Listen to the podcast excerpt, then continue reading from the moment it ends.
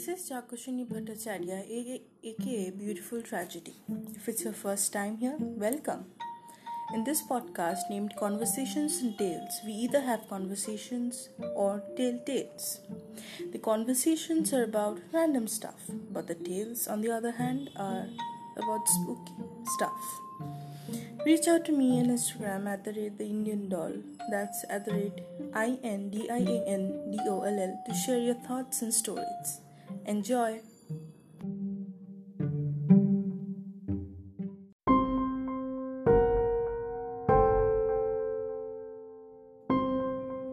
Further, in this podcast, you will hear some spooky tales. These stories will intoxicate you with fear. Look around See to it you don't feel a hot breath on your neck, for it is looking around.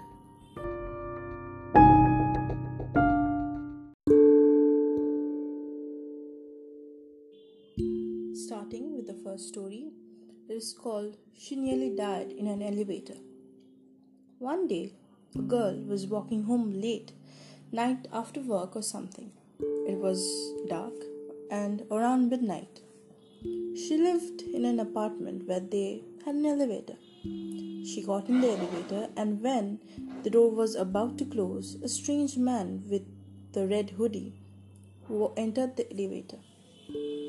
She apologized for scaring her and asked which floor she is heading to without making any eye contact.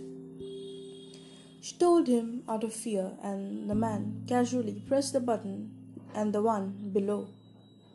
As they were on the way, he asked her for her cell phone if he could use it, but she declined out of suspicious and isolated herself in the corner. After seconds of silence, elevator arrived to the floor below the one the girl was heading to, and the door opened. The guy slowly walked out of the door and turned around facing toward the elevator, and the girl just stared at her without any movement. Slowly, the door started to close, and from the gap, she could see him turning around, heading for upstairs, pulling a knife out of his pocket. The second story is called Something Was Wearing Her Skin. Daddy, I had a bad dream. You blink your eyes and pull up your elbows. Your clock glows red in the darkness. It's 3:23. Do you want to climb into the bed and tell me about it? No, Daddy. The oddness of the situation wakes you up more fully. You can barely make out your daughter's pale form in the darkness of your room. Why not, sweetie? Because in my dream, when I told you about the dream, the thing wearing mommy's skin sat up. For a moment, you feel paralyzed. You can't take your eyes off your daughter. The covers behind you begin to shift. The third story My dead grandfather stopped by the house. Two days after my grandfather died, the neighborhood security guard knocks on us on our door on a Sunday morning. He told us, An old man came to your house earlier, knocked on your door for half an hour, and finally left. When I asked him what he wanted, he told me he needed to say goodbye to someone he had never had the chance to meet. We were all stunned, had no idea who this old man was or who he was looking for. When the guard came, he shouted, That's the old man! pointing at a picture of my grandfather. My entire family froze for a minute. I'm not 100% sure if the guard was saying the truth, but I almost like believing that my granddad wanted to say goodbye to my newborn sister before resting in peace. Number 4. Who was turning the doorknob? When my family hit hard times, we had to move into a small house where our uncle had recently shot and killed himself. He had done this because of his depression after his wife had overdosed on pills and died the summer before. It all happened so quickly that when we moved in there, there was still blood in one of the rooms. But on the third or fourth night of living there, my sister and I, who were sharing a room in the tiny house, were awake in our room playing video games at around 1 to 2 in the morning when someone knocks at our door. We didn't think anything of it and shouted for whoever was outside our door to come in. No answer. Another knock. We stop and stare at the door, and another knock comes. The doorknob does a full rotation and snaps back as if someone turned it and let go of it very quickly. I get up and open the door, expecting to see of my other sister or my mother, the only other person, people in the house. I open the door and stare into the empty hallway. I walk down the hall and peek into the other room. My two younger sisters and my mother are both fast asleep.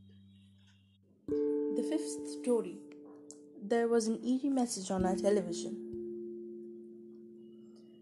I have a really good one that is actually true. It happened to me. This could have been a dream, but I testify to this day that what I saw was a ghost. So here I am, a young boy who woke in the middle of the night. I am currently sharing a bunk bed with my brother, and I am on the top bunk. I look out of my living room and notice everything is dark. However, there is a person in an evening gown dusting my fireplace mantle. The woman was slender and threw me off guard because my mom is obese. I yelled out to, to her, Mom? To the person dusting the counter, and the person turned around. It was not my mom, but some older woman. Suddenly, she shrieks and her face becomes severely deformed. It was like that thing you see in horror movies, like ridiculously scary, especially for a young kid. I blinked my eyes and she was gone. Somehow I went back to bed, and the next morning I went to my living room and noticed that even though the TV was off, there was something written, quote unquote, on the screen. It said, Don't be afraid. The text slowly faded and no one saw it. As a young boy, this was and still very extremely, extremely terrifying for me. The sixth story Playing Hide and Seek with Ali. I still have fresh memories of this. When I was very young, about three or four, I remember having a friend named Ali. Ali lived with me and would play hide and seek with her in the backyard. Ali was a year older than me. Ali loved my mom but wouldn't stay long enough to meet her. My mom didn't believe I had a friend named Ali. I kept telling her, and my mom first got a very white face and told me to stop. And Ali isn't real. Well, one night, Ali told me that she had to leave, so she did. Never heard from her again. Fast forward to when I was 16, my mom told me that before I was born, I had a sister named Ali, and she passed away due to complications.